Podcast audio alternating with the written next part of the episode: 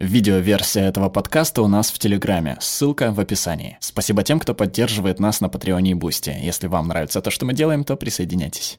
Зачастую мы думаем, что в переговорах нужно быть жесткими. Мы несемся вперед, словно в бой, устрашая врага влиянием и коронными приемами. Но переговоры не обязаны быть битвой, в которой есть победитель и проигравший. Представьте, что это танец, плавные и слаженные движения людей. На работе мы постоянно вступаем в переговоры.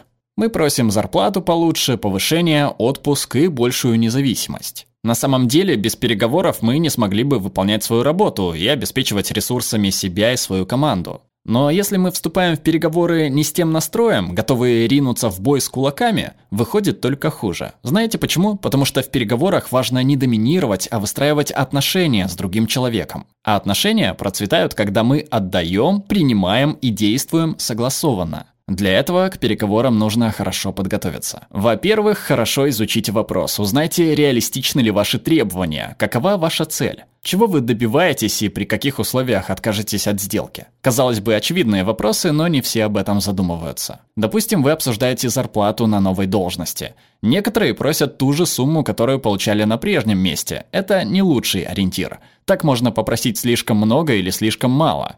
Вместо этого узнайте диапазон окладов для вашей квалификации, просмотрите отчеты по отрасли в интернете. Поговорите с людьми, работающими в вашей сфере, чтобы узнать минимальный, средний и максимальный размер зарплаты на подобных должностях. А затем запрашивайте сумму, которая ближе к верхней границе. Убедительно объясните, почему ваша квалификация выше среднего и вы заслуживаете такого вознаграждения. Допустим, вы обсуждаете что-то менее однозначное, например, возможность работать из дома, чтобы заботиться о пожилом родителе. Вам нужно изучить политику компании касательно удаленной работы. Попытайтесь понять, когда и почему сложились именно такие правила. Узнайте у наставников, все ли последствия перехода на удаленную работу вы учли. Подумайте, как ваш переход на удаленную работу может повлиять на работу вашей команды. Сделайте таблицу, в которой отметите, что вы можете выполнять удаленно, а для чего необходимо взаимодействие лицом к лицу. Это может показаться трудоемким, но увидев, что вы хорошо изучили вопрос, ваш партнер по переговорам с большей вероятностью скажет «да». Также вы не дадите себя обмануть и заработаете его уважение. Во-вторых, подготовьтесь к переговорам морально. Просьбы часто связаны с эмоциями. В дело вступает множество сложных чувств. Страх, тревога, злость и даже обида. Важно знать, как справляться с этими чувствами. Можно применить стратегию защитного пессимизма.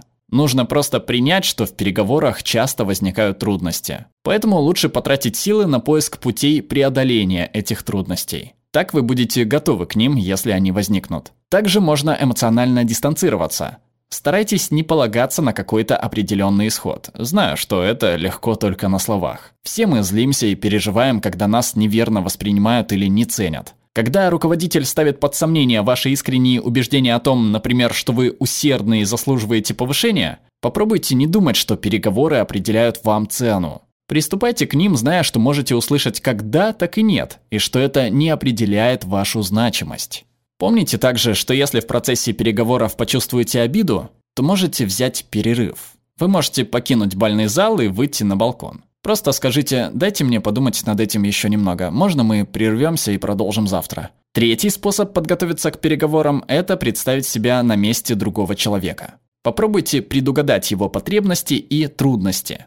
Под каким давлением он находится, на какие риски он идет, может ли он вообще дать вам то, о чем вы просите, что повлечет за собой его согласие. Когда вы о чем-то просите, старайтесь соблюдать баланс между настойчивостью в достижении цели и заботой о партнере. Излагая свою позицию, используйте такие фразы, как «я прошу, потому что знаю, что это пойдет на пользу всей команде», «я хочу добиться того-то и того-то и знаю, что это мне поможет». Подобные доводы показывают, что вы амбициозный человек, который знает, что хочет, но в то же время заботится о других. Множество ошибок в переговорах случается не из-за разногласий, а из-за недопониманий. Поэтому важно уметь слушать, спрашивать почему и почему нет. Так вы неожиданно для себя найдете взаимовыгодное решение. Перевела Анастасия Саханенко, отредактировала Юлия Калистратова, озвучил Глеб Рандолайнин.